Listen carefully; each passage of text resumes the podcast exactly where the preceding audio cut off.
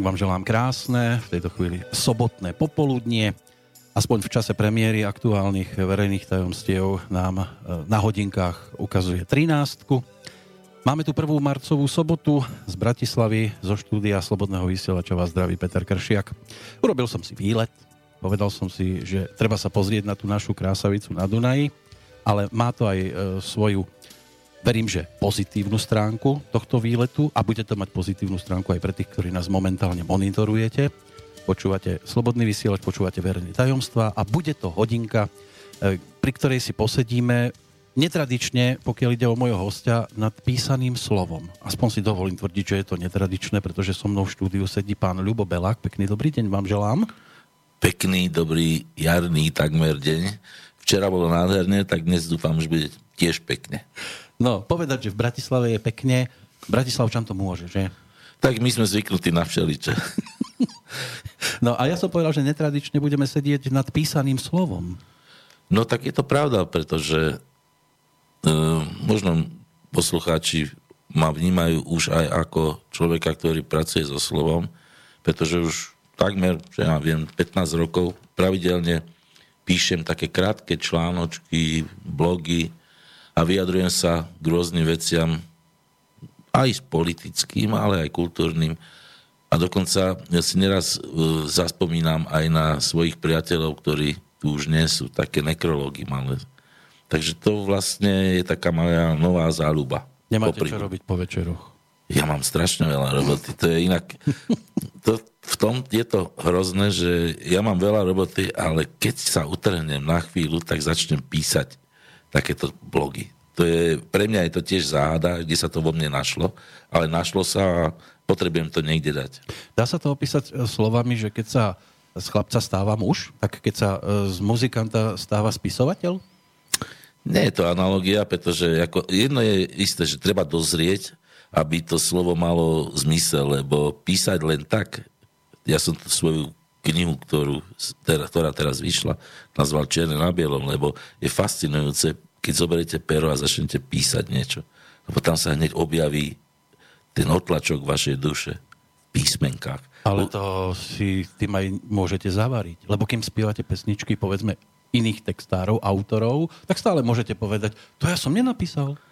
Áno, áno, to je pravda, ale... A viete, ako dnes ľudia sú hákliví na určité slova, vety, ja viem, a dokonca je to tak, vzhľadom na to, že dosť pracujem so slovom, nielen v rámci týchto blogov, ale zúdobňujem už dávnejšie slovenských básnikov. A pre mňa je takým vzorom Rufus. A Rufusové slovo je taký diamant.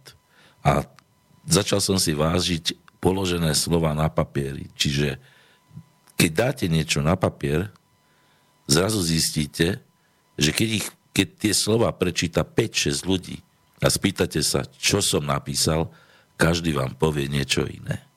A preto je pre mňa slovo záhada. Ale so, so slovom ako takým úžasne narábal už aj váš otec? Určite áno, ako herec. A ten si ale aj za to vytrpel svoje. Tak on začínal veľmi dávno. Bolo to za, Sloven- za vojny, za slovenského štátu, kde on ako vojak keďže mal šancu so svojím hlasom, a počujete mňa analogicky, otec mal taký istý hlas a krásne vedel hovoriť, tak ho prijali ako vojaka do rozhlasu. A on bol ten, ktorý vlastne bol takou hlasnou trúbou toho rozhlasu a ľudia ho mali veľmi radi, mal taký mekučký hlas, pekný výraz a hovoril veci, ktoré vtedy fungovali. No a keďže sa zmenil režim, tak sa zmenil aj pohľad tých, ktorí boli pri moci na môjho otca a tam na celú rodinu a to nám vlastne zavarilo na celých 40 rokov. No ale zase, keď váš otec prehovoril, a stačí si vybaviť tú legendárnu skladbu nahrávanú s vašou sestrou, s Janou, tak mnohí ho považovali aj za svojho otca. Povedz mi, otec, ty všet, predsa všetko vieš. Vedel všetko? On sa, tak by som povedal, že... Preto, preto ste mali zavarené asi. On sa vždy angažoval pre druhých. To, je, to bolo to hrozné. On tým, že mal tie problémy z čas vojny a prišiel 68. rok a opäť sa angažoval, tak v 69. až 70. mu zakázali úplne pracovať. Ja som v 69. mal ísť na vysokú školu a keď počuli moje meno, tak sa zasmiali a povedali dovidenia. Čo vy tu chcete? Čo vy tu chcete? No. Belák. To poznáme. No takže to skončilo. A ne, neboli ste na neho nahnevaní vtedy? Bol to úžasný človek. Úžasný. Ľudia ho mali veľmi radi. A to, to, tom je ten paradox, že on... Žiaľ, niektorí nie teda. No, ja hovorím o ľuďoch. Áno. Ľudia... Ja tomu rozumiem. No, ľu, človek, normálny človek je normálny človek so všetkými kladmi aj zápormi. Niektorí sa povyšujú na to ľudské a to už je potom nebezpečné. Ale to ľudské, čo je v každom človeku, vyvolávalo, teda to meno môjho otca vyvolalo pozitívne reakcie. Všeobecne. Ja som nevidel jedného človeka, ktorý by ho z tých normálnych ľudí nemal rád. Veď on je aj jedným z tých, na ktorého som ani ja osobne po x rokoch nepočul nič zlé povedať. Je to tak, je to tak. A čo je zvláštne, že ako herec po 70. roku nesmel vystupovať v kladných úlohách v slovenských filmoch. To znamená, keď si pozriete tie postalecké filmy alebo vojnové filmy, ano. všade vystupoval ako Nemec, gardista, ten zlý, ktorý robí zle všetkým. A pritom takýto človek to No, ale dostal takú úlohu, dostal taký parket, povolili mu robiť, ale iba záporné úlohy. To si zase pamätám v súvislosti s českým hercom, ten sa volal Husák. On zase nesmel hrať záporné postavy, aby sa s Husákom nespájali negatíva. Presne, presne. My sme, ja som bol v slovenskej televízii zamestnaný ako dramaturg od 84. roku a dobre si pamätám jednu inscenáciu, kde bol taká, taká postavička zlodeja Gejza sa volal No a Gejsa Šlapka bol mestský tajomník strany. No takže okamžite Gejsu sme museli premenovať a bol nejaký Jožo alebo Peter. No, čiže to, to boli tie nezmysly. A nevrátilo sa nám to? No ja si myslím, že mnohom sme si tento otlačok prenesli až, prenesli až do dnešných dní, lebo to, čo počúvam okolo seba, je to toľko nezmyslov a toľko balastu a, a zbytočných slov, hmm. že to je škoda. Ale keď tak spomíname na vášho otca, čo to s takým človekom, ktorý je oddaný svojej práci, robí ju rád, čo to s ním robí ten zákaz? No, poviem vám zážitok, ja som vtedy už chodil von, my sme boli s Evičkou, kostolánov sme sa vracali domov a to bolo v 70. roku a on nás čakal na hraniciach. A neviem prečo, také zvláštne to bolo. Sadol si k nám do auta, samozrejme colníci nás preklepli, jak to bývalo vždy vtedy. Vtedy sme mali dve hodiny čakali, kým si to všetko nepozre, nepozrú, čo sme podovážali a nejaké, hľadali nejaké kontrabandy a neviem čo. Ale otec sa do auta a rozplakal sa. Hovorím, čo sa stalo? Zavreli mi divadlo. Lebo on robil vtedy Tatra kabarete, uh-huh. sa volal Tatra Revy a práve preto, že to bol politický kabaret, politická satíra sa vtedy dosť hrala, lebo bola populárna, bola sloboda, 68 rok bol voľný. Ale celkovo ľudia aj vedeli toto počúvať. No. A prišiel ten 69. 70. a už boli persóny non grati, takže zavreli nielen divadlo, vyhodili všetkých z divadla hercov, speváci zostali a len po niektorí, ako je Majda, bola Majda Paveleková, tak tí sa akoby preklenuli a mohli v iných divadlách účinkovať. Otec alebo Joško Hanusek mali totálny zákaz. A nedostali nejakú, ja neviem, podmienku, že keď sa podvolíte... No, mám odložený taký list, kde otec, e, boli také previerky potom, kde napísal, kde, sa, kde si na, nasypal na hlavu toľko nezmyslov, toľko popola a neviem čoho, len aby mohol účinkovať. Čiže na základe možno aj tohto papieru tak mu dovolili hrať aspoň tie záporné úlohy. V rozhlase nesmel vôbec robiť. Tam mal zákaz. Povedal, že opačne by to malo byť, že radšej neho nevidia. No. Ale že on bol zviazaný s tým slovenským rozhlasom za slovenského štátu. Aha, takto. A táto, tento moment bol pre vtedajšiu moc veľmi nebezpečný, lebo tá analógia, lebo viete, že tá situácia z, nejako, keď si zoberieme dnes 25 rokov, to je strašne ďaleko, ale tam to bolo ešte menej. Tam, keď si zoberieme koniec vojny 45, 60, 15, 20 rokov a ľudia ešte si všetci pamätali, čo sa vtedy dialo.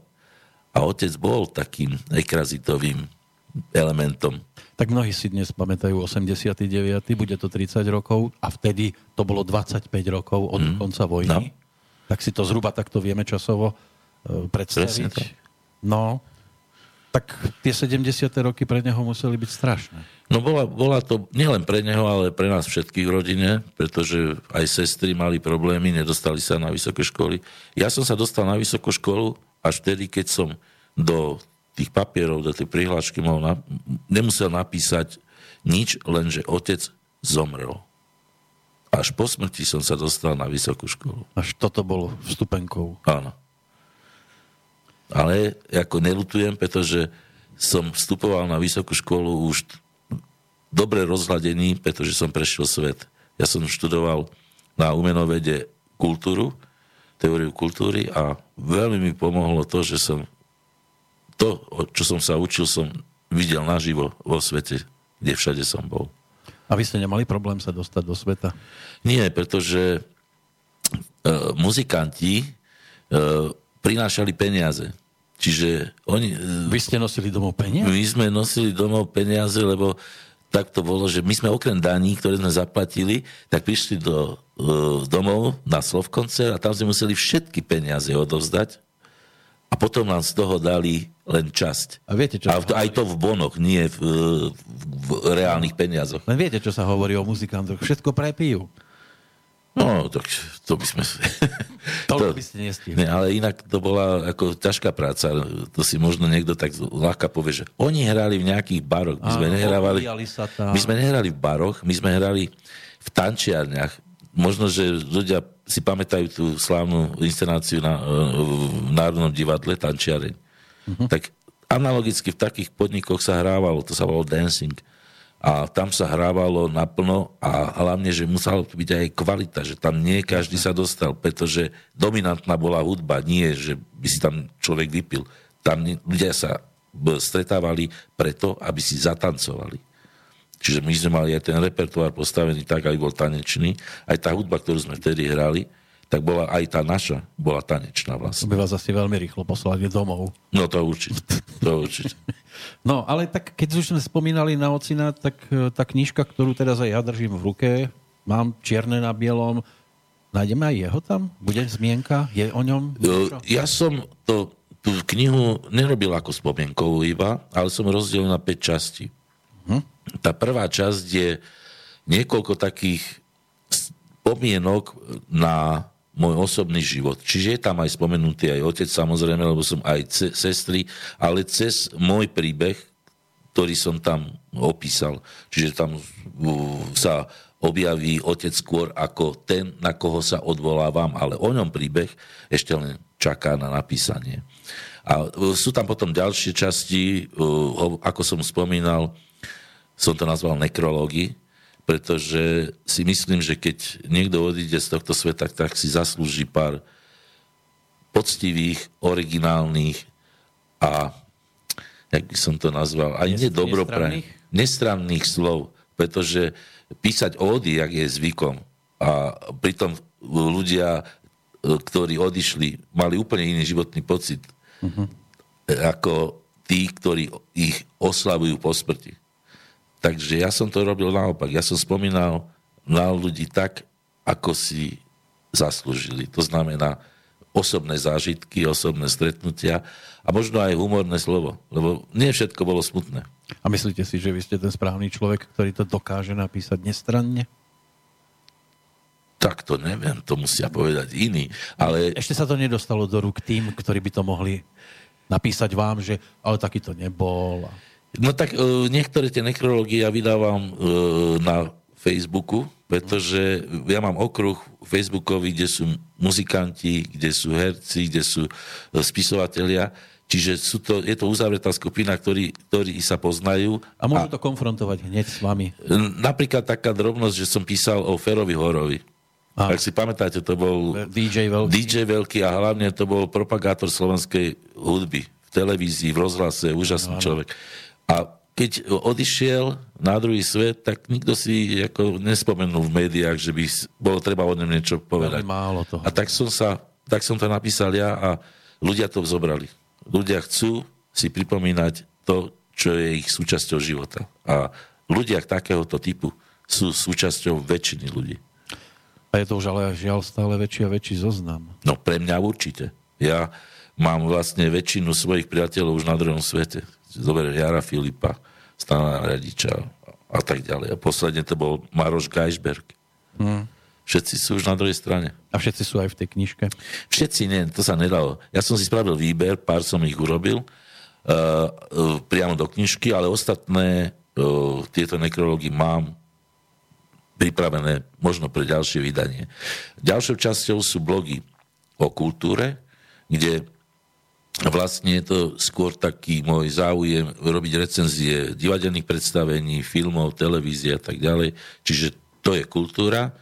A samozrejme jedna časť je politická. Čiže moje politické slávne blogy, najslavnejší bol môj otvorený list uh, našej pre, bývalej premiérke, tedy premiérke Radičovej, ktorá je, je moja priateľka ešte, ja si myslím, že stále je, aj ten list bol písaný uh, skôr v dobrom. A to bolo ešte v čase, kde ona naplno uh, sa venovala svojej premiérskej práci Nož, ale mne sa to nezdalo a ja som napísal otvorený list, čo si prečítalo v, v počtoch okolo 200 tisíc ľudí.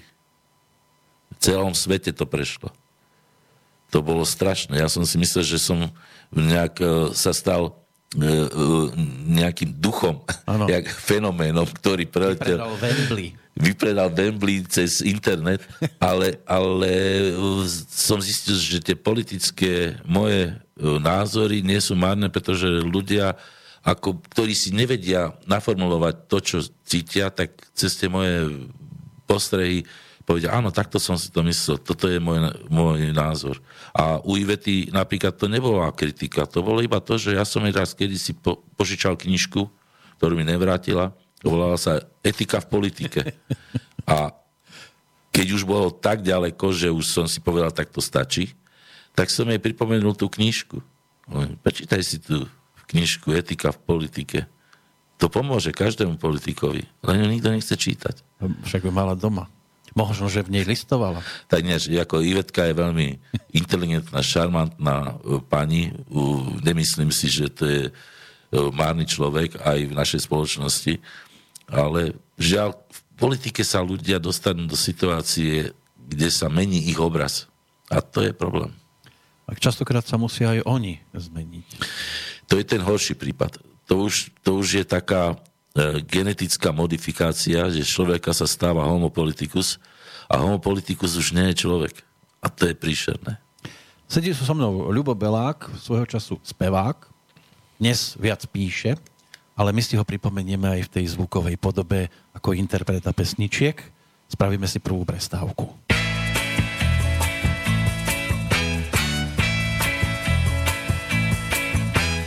Poviem vám starý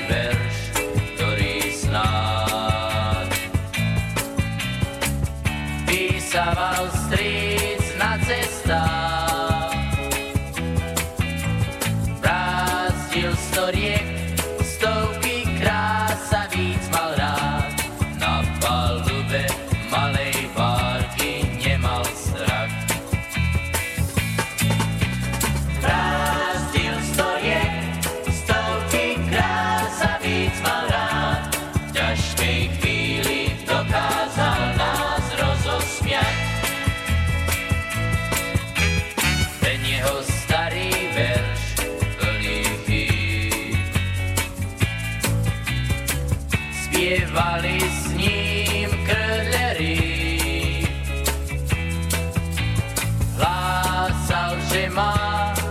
The more.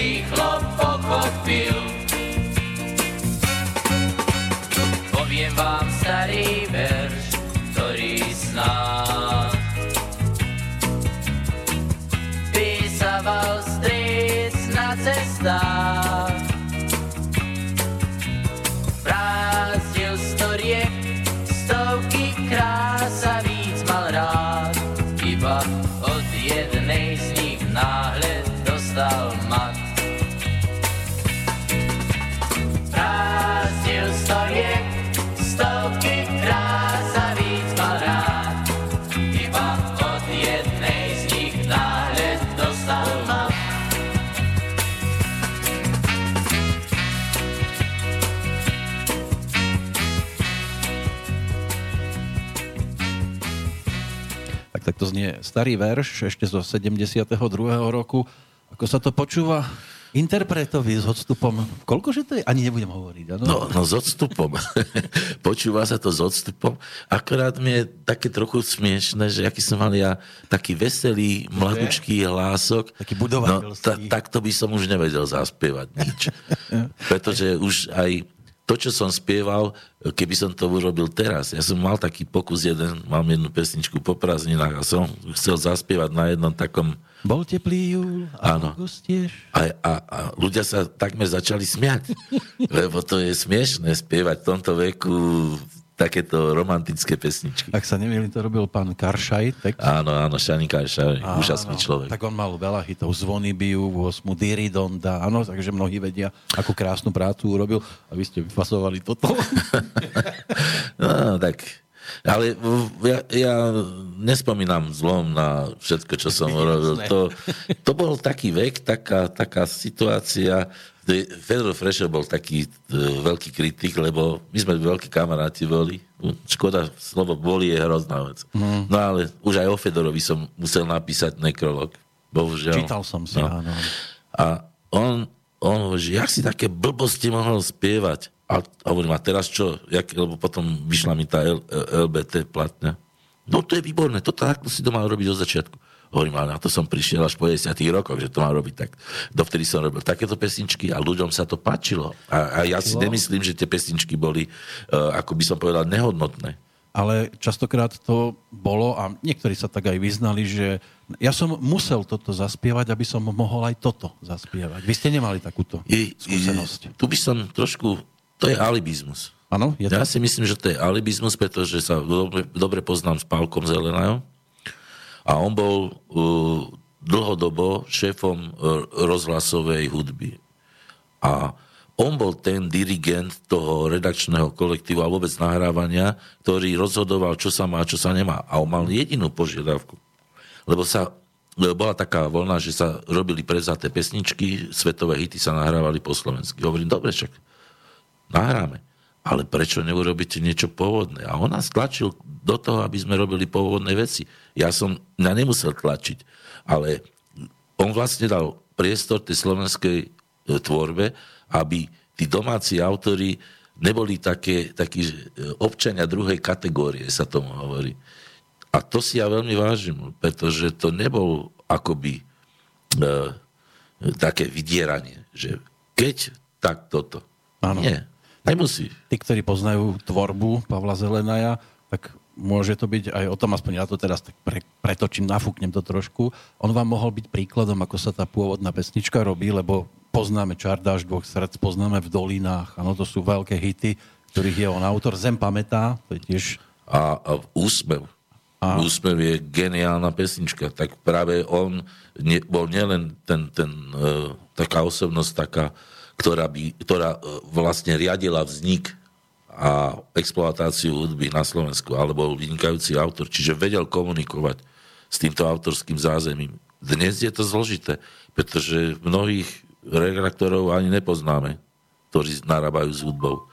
A vtedy to bolo iné. Muzikanti sa dostávali na miesta, kde sa rozhodovalo o muzikantoch.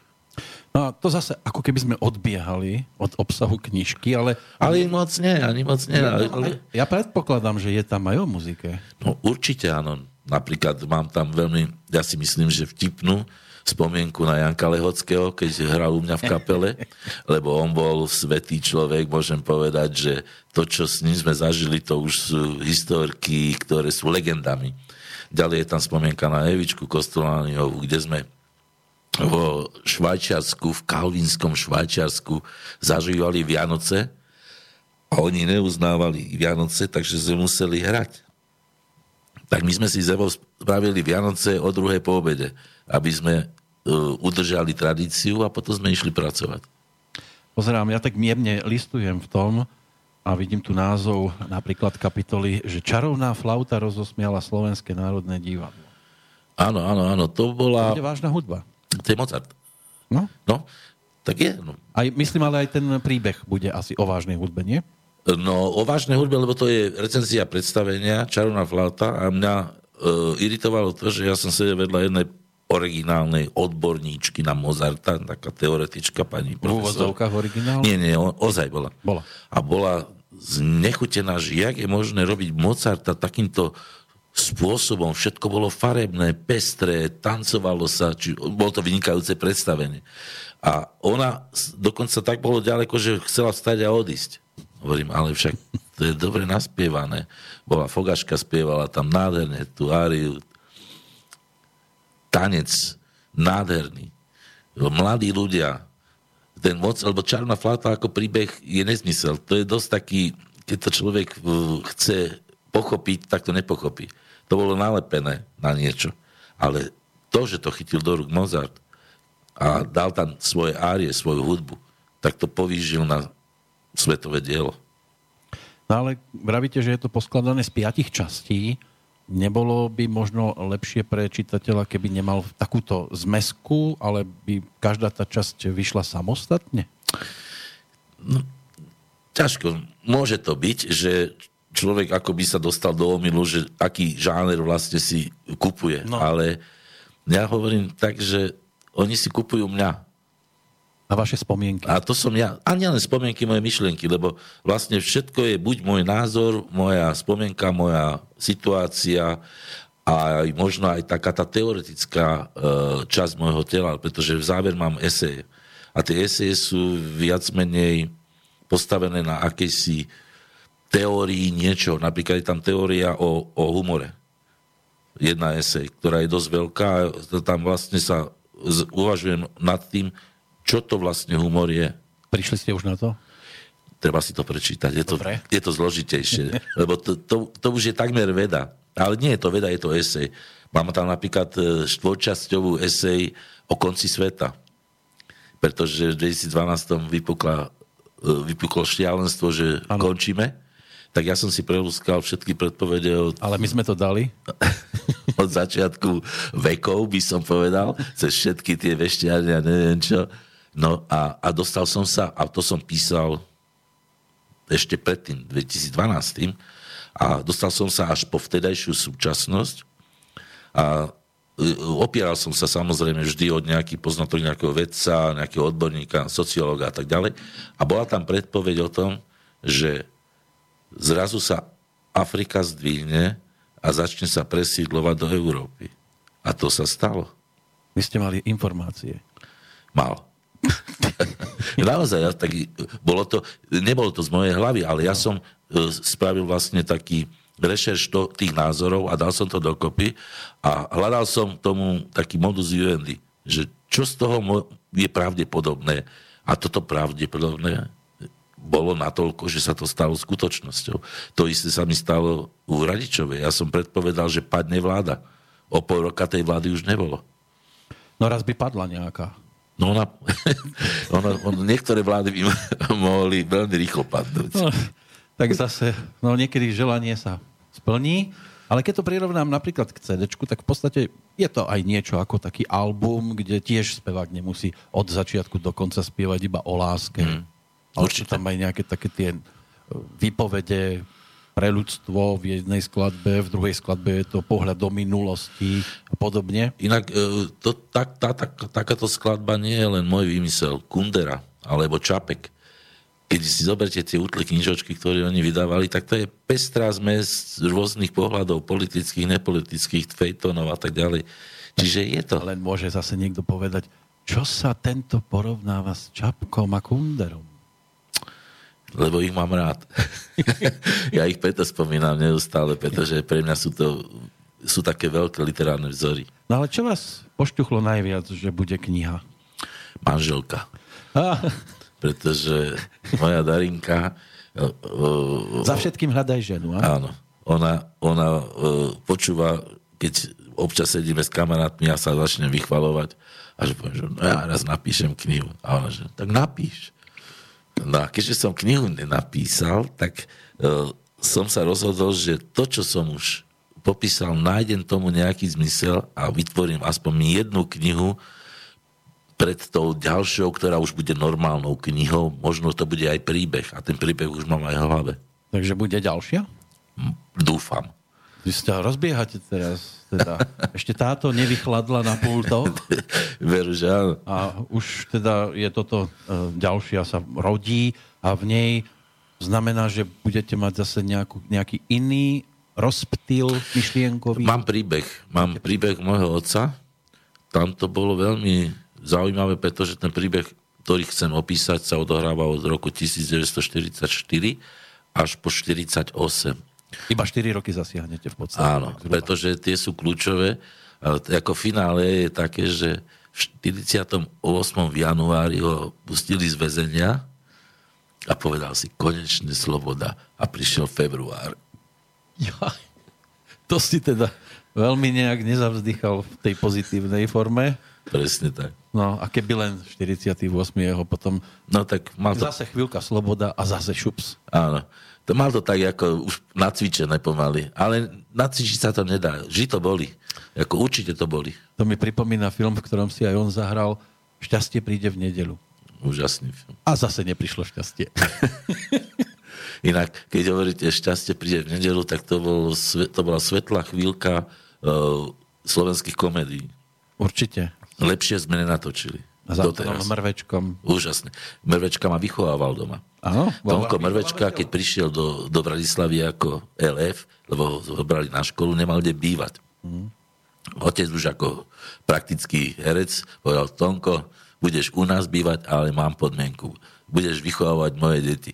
Lebo my pôjdeme do divadla a ty budeš im robiť takého, tak, tak, takú vychovávateľku. No Ale a ak Tom, to, ak to robil tým spôsobom, ako v tom filme s tým dievčatkom, presne. neznášam ženské slzy.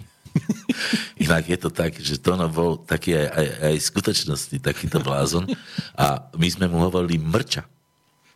Mrča, lebo my, my sme sa ho aj trochu báli, lebo on na nás robil bububu, aby sme ho poslúchali, lebo my sme boli dostatočne roztopačné deti, takže Mrča bol náš vychovávateľ. Ale nebol taký naivný, ako v tom filme.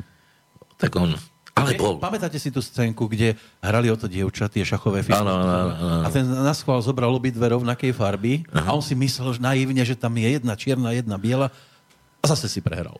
trošku, trošku naivi- naivity u neho bola, bolo, bola taká naivita takého zvláštneho charakteru. E, Ja som dosť často robil e, posynkrony zahraničných filmov ako hudobník, čiže keď tam niekto spieval alebo treba nahrať niečo. No a myslím, že to boli neviem, či to boli Miazgovci, to si už nepamätám, mal tam postavičku, kde mal spievať. No a on prišiel do štúdia, do štúdia už ako starší, dospelý herec, ja ako vš- všetko poznali sme sa s fľašou šampanského. Lubo, ja musím spievať. Jaj, pane Bože, však ja neviem spievať. Jaké, že neviete spievať? Tonko, však vy, vy, ste, vy ste spievali, keď, keď sme u nás robili tie oslavy. Dobre, ale to bolo pri víne. No a pred deťmi. No, no. No. no. Inak on bol úžasný človek. Takých úžasných e, ste určite postretali dosť. E, Sú takí, ktorí sa v tej knižke našli? Medzi tými živými samozrejme? Je tam jeden, ktorý aj dnes mi napísal, Áno. Maroš Kramár. Aj keď napriek tomu, že on nesúhlasí s mojimi názormi, ja ho, ja ho akceptujem, ale on akoby zatvrdol. Mm. Že to politické ego e, v jeho umeleckej duši akoby príliš vyrastlo. A to, to, je, to je škoda. Nož a to je príklad jedného toho blogu, kde som mu tiež, nebol to otvorený list, ale odpoveď na jeho facebookovú poznámku, že bol si môj priateľ. Uh-huh. To si pamätám. Akože bol. Že my sme priatelia. Za to, že máme iný názor, to ešte na veci nič nemení. Takže to je taký príklad takého trochu nepríjemného uh, takého nepríjemnej konsekvencie toho, že keď človek niečo dá na papier a už to vrátiť nemôže. Ale ja som to nevrátil, pretože cez list jemu som vlastne oslovil mnohých, ktorí sa stávali do úlohy akýchsi morálnych autorít. A na to nemá každý byť morálnou autoritou.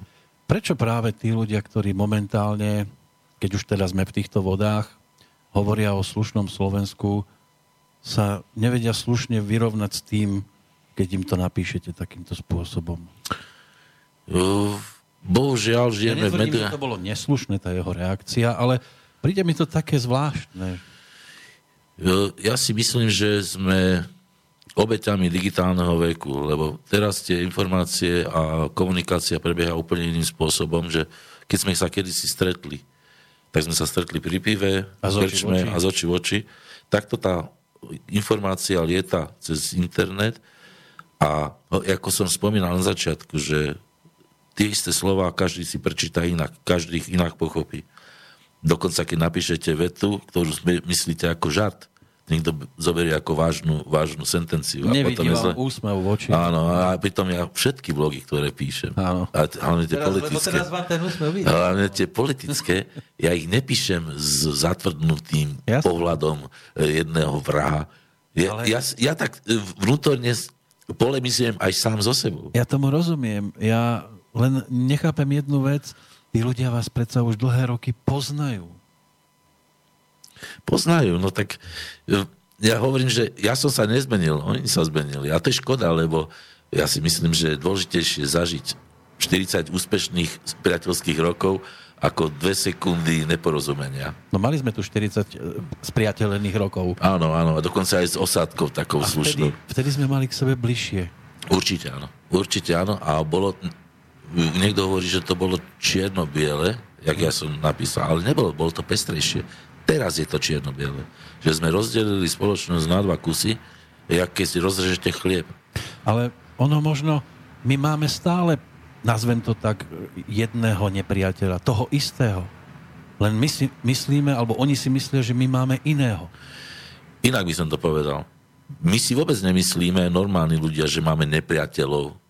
Len nám chcú vnútiť myšlienku, alebo, alebo. že máme jedného generálneho nepriateľa. Tu máte adeptku na prezidentku, však to bol práve včerajší blog, ktorý som vydal, mm. že som sa pozastavil nad tým, keď môže niekto napísať, že postavme sa proti zlu. A čo je zlo v súčasnosti? To není zadefinované. A analogicky som to prirovnal istému pánovi, ktorý je takým teoretikom otvorenej spoločnosti, vieme, o kom hovoríme, a ten analogicky povedal tie isté slova že spojme sa a nájdime nepriateľa. Pretože keď ho nebudeme mať, tak zostanú nám národy a tie národy je niečo nepriateľné v tomto svete. Len dnes eh, sa tá spoločnosť za tých, aspoň ja to vidím, tak za tých posledných 5 rokov, čo vlastne napríklad Slobodný vysielač existuje, sa neskutočne rozdelila. Niektoré slova už, už nemajú ten, ten, poviem to tak ľudovo, ten smrad, aký mali predtým. Mm. Napríklad v poslednej dobe tak často používané slovo slušnosť. Devalujú sa isté, isté hodnoty, ale ten hodnotový systém vôbec sa devalvuje kompletne, pretože o, niekto hovorí o liberálnom svete.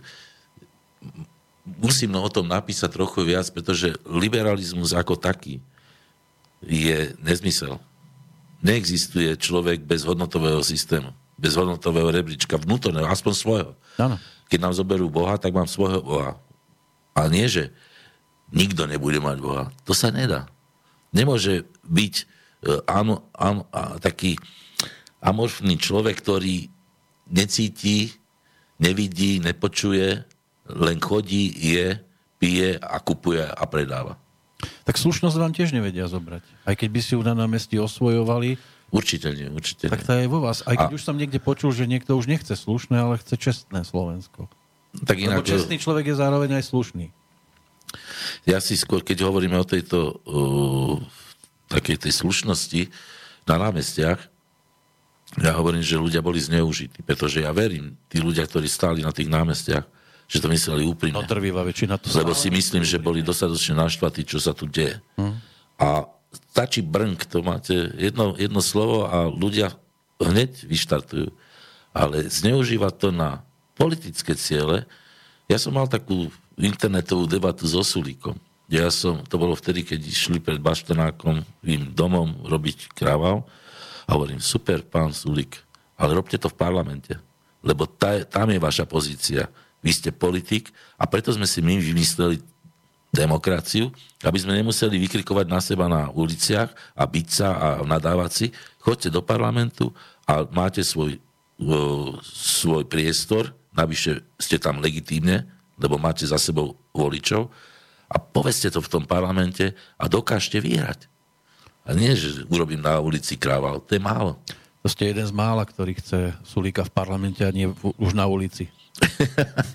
tak inak, e, on je, on je tiež typ, ktorý v ňom prerástlo to politické na človekom. Koľko percent je tam toho politického v tej knižke, keď sa k nej zase vrátime? Tak A by koľko som, vás to už ovplyvňuje? typicko, typicky politické blogy, to je jedna petina. Tam viac Tiež je toho to nie. je. jedna pasáž teda. To je jed- jeden blok e, tých, niektoré sú aktuálne, niektoré sú staršieho dáta, ale väčšina je skôr op- opretá o ten kultúrny môj život, že stretávanie sa, zážitky a aj tej, trochu aj tej teórie. Napríklad som, mám tam jeden, e, jedno esej o verejnej službe, pretože ja zastávam názor, že treba mať verejnoprávne médiá a treba ich mať také ale, aby slúžili verejnosti a nie politikom. Aby proste, keď sa tam niekto postaví, tak bude vysielať v štýle padni komu padni, v dobrom aj v zlom.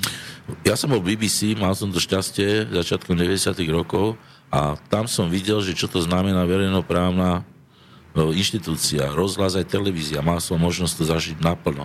A veľmi si odtedy vážim tento britský model, pretože tam naozaj, keď chcel premiér alebo kdokoľvek ísť do BBC, tak musel čakať, že ho pozvu. Nie, že on zatelefonuje, že ja by som chcel. Sa stalo, sa išiel stiažovať premiér britský pani kráľovnej a pani kráľovna povedala, že ale pozvali vás? Že nie. Tak potom čo sa čudujete, že tam nie ste? Hm. Čiže kráľovna to pokryla správnym rozhodnutím. Ja tam nemám čo, lebo ona vlastne podpisuje zákon, to sa volá Broadcasting Act, ktorý je v rukách kráľovnej, nie je v rukách parlamentu. Teraz sa ja budem cítiť ako kráľovná, lebo v mojich rukách je to, čo si zahráme a či sa vám to už bude páčiť alebo nie, ja si to dnes dovolím odpáliť.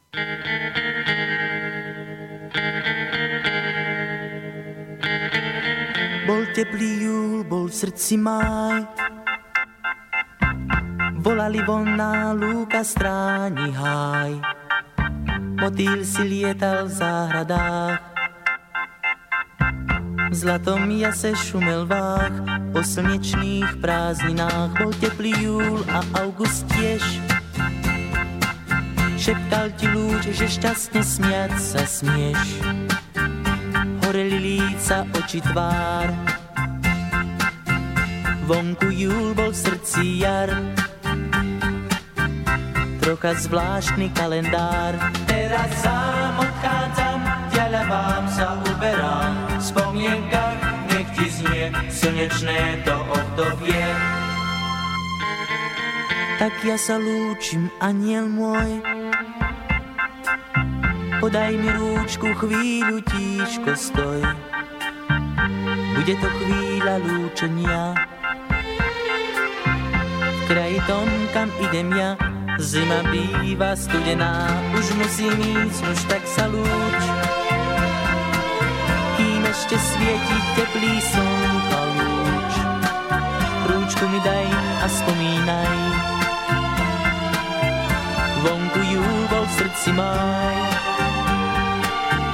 slnečná a pekná báj. Teraz sám odchádzam, ťa vám sa uberám, spomienka nech ti znie slnečné to obdobie.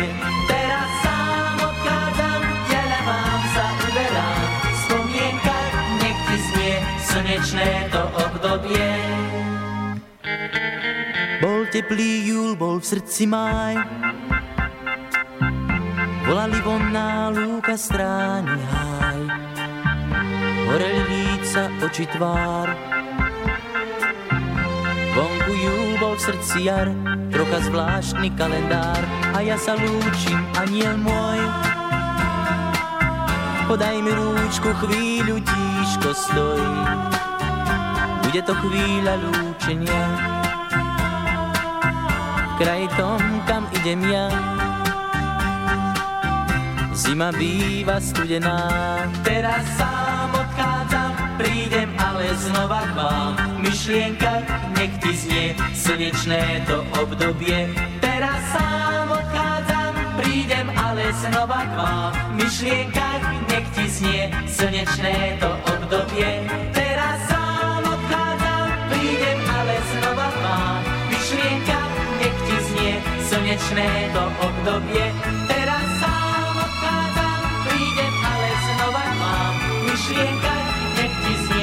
Slnečné to obdobie. Teraz sám odchádzam, prídem ale znova k vám. Myšlienka, nech ti znie slnečné No, nechcete vedieť, čo mi teraz v myšlienkach znie, lebo keď toto bola horúca novinka, v 75. ja som nastupoval do základnej školy a to bol teda koniec prázdnin. Inak aj ten môj hlas bol taký prázdninový. Mali ste ho taký krásne, sladký, teplúčky. Áno, áno. No, krásna spomienka, 75. rok. No ale roky preleteli a vy dnes píšete a svojím spôsobom spievate o niečom úplne inom. Tak uh, venujem sa viac slovu aj v hudbe, keď už hovoríte o tom, že spievam iné, pretože naozaj uh, pre mňa začalo slovo znamenať niečo podobné ako aj hudba. Niečo úprimné, niečo, kam sa človek môže schovať. Za slova sa môžete skryť a slova sa dostanú do popredia. Aj to je aj tá hudba, že ona ide dopredu a za ním je ten autor. Za ňou je ten autor. A to ma dráždi ešte viac a preto robím hudbu na slova. Čiže mám básnikov, obľúbených básnikov, ktorých zúdobňujem. A tak z počiatku to bolo aj o tom, že aj, takto ste boli solista v tejto pesničke napríklad, Áno. ale boli ste často aj krovie iným interpretom. Áno, áno, určite áno. Tak Karola Duchoňa najviac treba asi vyzdvihnúť, lebo dá sa povedať, že to bola najväčšia hviezda, s ktorou ste mali skúsenosť? Robil som ešte s Udom Jurgensom. Tak svetová, áno. Áno, to som mal možnosť.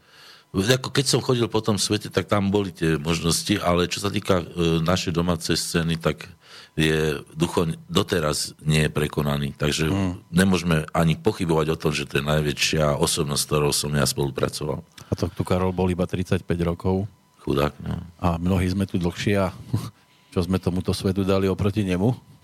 To, to je presne to, čo ja hovorím aj mojej sestre. Moja sestra Jana, ona už nespieva, ona je advokátka na dôchodku, ale ona raz urobila jeden film. Slnko v sieti, hlavnú postavu Bela. Hm. A doteraz je zapísaná zlatými písmenami v histórii slovenského filmu. Ktoré z herečiek mali takúto možnosť? A ona dala teda aj slovenskej hudbe ešte niečo. Ja teraz hovorím... Máme, teda, myslím, ale myslím teraz pokračovateľa rodu. To áno, áno. Vieme koho. Jasné, Martina. áno, no, áno. tak, šialenca. to, je, to je motor celej rodiny. No ale vás môžu, vďaka tomu blogu, ktorý ja teraz držím v ruke so včerajším dátumom, tiež môžu pokladať za šialenca. Koniec dobrého aniela. To má názov. Taký poetický. Áno. Čo ste tým chceli povedať? Nemáte ho rád? Mne... ako, nemám rád ľudí, ktorí sú na šnúrkach niekoho iného. Také bábky. A on je presne tento dobrý aniel, on je zavesený v babkovom divadle, kde chodí veľa ľudí, ale hrajú zlé divadlo. Čo je A paradoxom. on je hlavný hrdina. On je hlavná babka. Hlavná bábka. Myslíte si, že sa mu to nevráti časom, keď už bude bežné medzi nami? No tak e, e, e, hovorí sa, inak je taká myšlienka, ktorá mi teraz prišla na um, e, španielský král, to bolo nejak pred mesiacom, zapochyboval, že nemožno stavať demokraciu nad zákon. Úžasná myšlienka. To znamená, lebo čo je demokracia? Všetci sme si pred zákonom rovní. To znamená, keď niekto bude tvrdiť, že my sme demokrati, ale stojíme nad zákonom, tak nie sú demokrati. Takže keď odpovedám na vašu otázku, ak je u nás demokracia, tak všetci sme si pred zákonom rovní a aj on musí, musí zúčtovať to, čo rozbehol. A je to aj hlavná myšlienka toho. Áno, áno.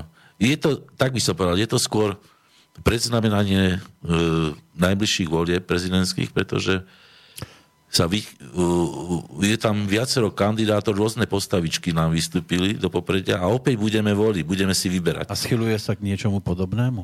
A schyluje sa k niečomu podobnému, aspoň v mediálnej oblasti je to na 99 až 120 uh-huh. že e, ten mediálny tlak prevalcuje názory ľudí a stanú sa zasa obeťou niečoho, čo budú potom lutovať. A 5 rokov budeme mať zase stratený. Presne tak. Tá knižka je síce dosť hrubá, ale ja si myslím, že niekedy je to aj pri tých albumoch to tak býva, že mal som viacej materiálu, ale sa to na to CD nezmestilo. Hmm. Takže bolo aj tu viac materiálu a povedali ste si, toto by som už do toho nemiešal, alebo bola by zbytočne hrubá ja som tento výber robil v zvláštnej situácii, lebo Pálko Traubner, môj priateľ, neurolog, povedal, ja už musím ťa zobrať do nemocnice a pozrieť sa na teba, lebo ty ledva chodíš. Tak som išiel do nemocnice, nemal som tam čo robiť a tak som si zobral všetky moje literárne práce a začal som rozmýšľať, že čo vybrať. No, môžem vám povedať, že som počas tých 7 alebo 8 dní v nemocnici každý deň uvažoval nad tým, čo tam dať. A keby som to tak, jak e, vy hovoríte, že zhrnul, že koľko by bolo kníh, tak ja si odhadujem povedať takých 5-6 takýchto hrubých. Veľa som toho napáchal a toho napáchaného, nie všetko je vydarené samozrejme, ale toho napáchaného by sa zmestilo do týchto piatich. Ako Angelika, áno? Áno, áno, áno. Žofrej. Angelika kráľ, Angelika sultán, áno, bolo čierne na bielom, čierne áno, na žltom. Áno, áno, áno. A červené na... No, aj tých tém asi by bolo, alebo okruhov tematických možno viac. Tak, e, ja by som rád sa prepracoval k e, literatúre e, príbehom. Čiže, jak som spomínal, ten príbeh mojho otca je úžasný a, a mojej matky, pretože tam chcem vlastne ukázať, čo to je žiť, alebo čo bolo podstatné na ľuďoch, ktorí žili na Slovensku, hlasili sa k Slovákom ako slovenskému národu a kto ich ako rozdeloval a čo, čo, čo to bolo to, to, to, to, nehovorím, že politikárčenie, ale ten nezmysel rozdeľovať ľudí v osobnom živote. Lebo iné je, keď som v parlamente, alebo som na boisku a bojujem proti niekomu. Napríklad dnes neviem predstaviť, že by niekto išiel bojovať za vlast presvedčením. Za ktorú vlast budem bojovať? Znie otázka. Za ktorú hviezdičku? No. Z toho žltého... Lebo teraz sa tiež schyluje k istým vojenským E, krokom, aby sa naplnili nejaké predstavziatia niekoho, netušíme dokonca nikto, a nás tlačia do rozhodovania. Toto rozhodovania, rozhodovanie, že padnúť za vlast, padnem za vlast vo Vietname a za čo budem bojovať? Tak nie len to, ale skúste si predstaviť, nikto nechce u nás napríklad na Slovensku vojnu, ale budú podporovať také tie útočné aktivity. Nakup lietadiel za 1,5 miliardy. A viem si predstaviť situáciu, keby došlo k tomu, že tak vy mladí ste za to, aby sme toto urobili. Áno, áno, poďte, oblečete si uniformu. To by veľa ľudí zdúbkalo vtedy. No, e, keď príde na lámanie pečiva, už to inak vyzerá. To si pozrite tú Jugosláviu, čo sa tam dialo. Ja som bol vo Vukovare, kde mi Chorváti natreli e, celú srbskú krajinu ako na čierno a najväčší diabli a pritom to sú blízke národy. Hmm, to bolo čierne na bielom. Teda. To bolo. To bolo príšerné. A to sa môže kedykoľvek stať. Teraz si predstavte situáciu, keď sa zase oblúkom vrátime ku knižke, vstúpi niekto do predajne, lebo predpokladám, že sa to bude šíriť týmto No, spôsobom. Je to v, e, v predajniach, už to vysí na e, stránkach, čiže je to k dispozícii a je to v distribúcii. Kto by v tom nemal listovať? Zvyčajne hovoríme, kto by si to mal kúpiť, a teraz skúsme povedať, že kto by v tom nemal, lebo ho to určite na, na toto. Naštve. Bude to mať čierne, či hnedé na bielo. Tak by som povedal, že ja si myslím, že každý si môže túto knižku kúpiť, pretože môže vynechať niektorú časť. Aha, takže je tam... Je, že preskočím stranu od, povedzme, od 150 po 180. Preskočím a ideme ďalej. Preto to má tých 5 okruhov. Áno, áno, áno. Že vlastne si každý príde na svoje. Nemáte radi politiku, tak nečítajte Nečítať. túto pasáž. Presne tak. Máte radi, nemáte radi muziku, tak nečítajte túto pasáž. Nájdete si tam ešte možno tri ďalšie. Áno. No. Tak takto to vidí Ľubo Belák e, v rokoch, od ktorého to je tak zhruba? No, ja ja som začal, uh, tako, bola to aj odvaha odo mňa začať písať vôbec, lebo len uh, tým, že mám priateľov spisovateľov, tak som sa, si začal overovať, že písanie neboli a nemusia ma hneď zabiť za to, čo si myslím. Tak som začal písať niekedy začiatkom alebo koncom 90. rokov, začiatkom tohto tisícročia. Takže čo to môže byť? 20 rokov, povedzme. Ale spočiatku to boli také ojedinelé pokusy a postupne sa to zúsťovalo. Lebo ja mám také štyri poviedky zo 68. roku. Ja som napísal, ako nás Rusi obsadili a to som dal potom na, poslal na školu, keď som išiel na dramaturgiu, na ktorú ma nezobrali. A v 69. si prečítali, ako nás Rusi obsadili. To bolo inak husté. ktorí sa pozreli na to a ve- dobre vedeli, že tohto nebereme. No toto je iná hustota v tomto, tejto knižke, tak snáď poslucháčom iba odporúčime a budete to chodiť aj niekde verejne prezentovať alebo chodiť na podpisové akcie po No, Slovensku? rád, rád by som, no, neviem či po Slovensku, ale rád by som uh, urobil viacero takýchto prezentácií a chcem ich spojiť s hudbou. Pretože si myslím, že napríklad uh, Kostolániová, uh, Janko Lehocký a tak ďalej, že to sú ľudia, ktorí sú súčasťou môjho životného príbehu. A napríklad som sa dohodol s Mirkou Partlovou, že by zas naspievala Hej chlapče, čo bola uh, Kostolániová pesnička a že by sme ju uvádzali ako súčasť prezentácie tejto knihy, keďže je tam aj o, o Evičke niečo napísané. Ale sú to iba plány, alebo už sa na tom pracuje? Už sa na tom pracuje. Takže keď niečo bude v blízkej dobe, teraz máme sobotu, 2. marec, v čase premiéry tejto relácie, tak kde vás bude možné vidieť? Máte už nejaké pevné termíny? Uh, jeden uh, termín je pevný a to je 8. Na MDŽ? al, na MDŽ, ale je to tak, že je to prezentácia pre médiá a pre priateľov hlavne, lebo treba sa aj pochváliť, takže som si zavolal istý okruh, lebo tam sa veľa ľudí nezmestí, to je taká kaviarnička, ale plánujeme to urobiť ešte v kabarete Bratislavskom a plánujem to urobiť v Art Cafe Šerc, kde Ivan Kováč ma poprosil, že či by sme tiež analogicky neurobili takýto hudobno-literárny program aj u neho. Veríte, že kto príde, zostane do konca, keď sa bude počúvať tie, že, že o to nezdvihne zo stoličky? Ja aj tak myslíte, Tak to myslím. je ešte dobrý tréning. Ako vedieť sa naštvať, keď niekto má iný názor, to je úžasný psychoaktívny tréning na to, že v- ako vyzulíte sa a nemusíte potom to nosiť v sebe. To je dôležité, ten ventil je Je dôležitý. knižka odolná aj voči takému pádu na zem. No, hlavne je to uh, knižka, ja hovorím ekologická kniha, pretože nie sú tam žiadne plasty. Tak ešte mi, áno. ešte mi povedal distribútor, že prečo je to celé z papiera. Hovorím, prečítať a spáliť. pretože ja si, si e, pamätám doby, keď sa pálili knihy a t- o tých knihách sa doteraz hovorí. Takže prosím, prečítať a spáliť. Je to ekologické zory do tla. Máte to čierne na bielom. A naozaj, keď vás tam nejaká kapitola bude hnevať, kľudne tou knižkou trestnite o zem.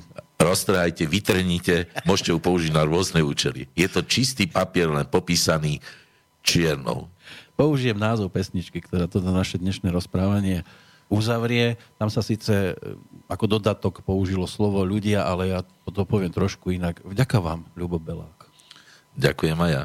Toľko dnes vysielanie z Bratislavy s Ľubom Belákom, posedenie nad knížkou Čierne na bielom. Chcete ešte k tomu niečo dodať, čo sme nepovedali a patrilo by sa? No, ja si myslím, že prichádzame do obdobia, kde potrebujeme pevné nervy, takže dúfam, že moja kniha vám vaše nervy posilní.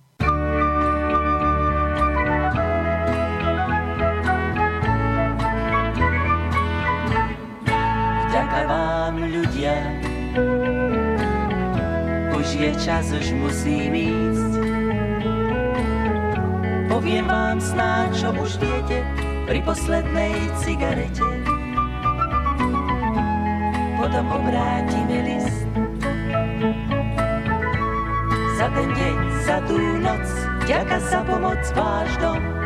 Bol mi dobrým prístreším a váš stôl prístavom, ktorý láskou poteší v tôni bielých stien.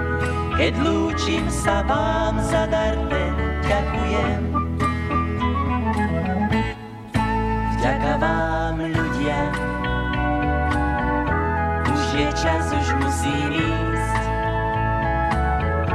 Poviem vám snáď, čo už viete, pri poslednej cigarete. Potom obrátime list.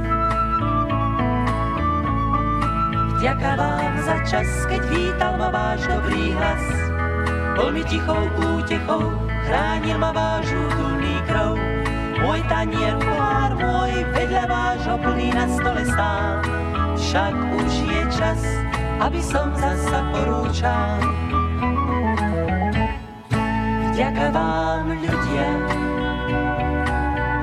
už je čas, už musím ísť. Poviem vám snáď, čo už viete, pri poslednej cigarete. Potom obrátime list. Duša túlavá pozerá zas k diaľavám. Svom sestra i brat, zadar ten, čo tu mám.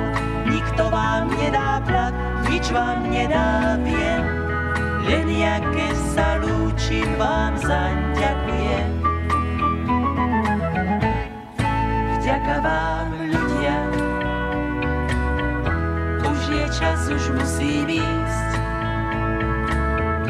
Poviem vám snáď, čo už viete, pri poslednej cigarete. Potom obrátime list. Vďaka vám, ľudia,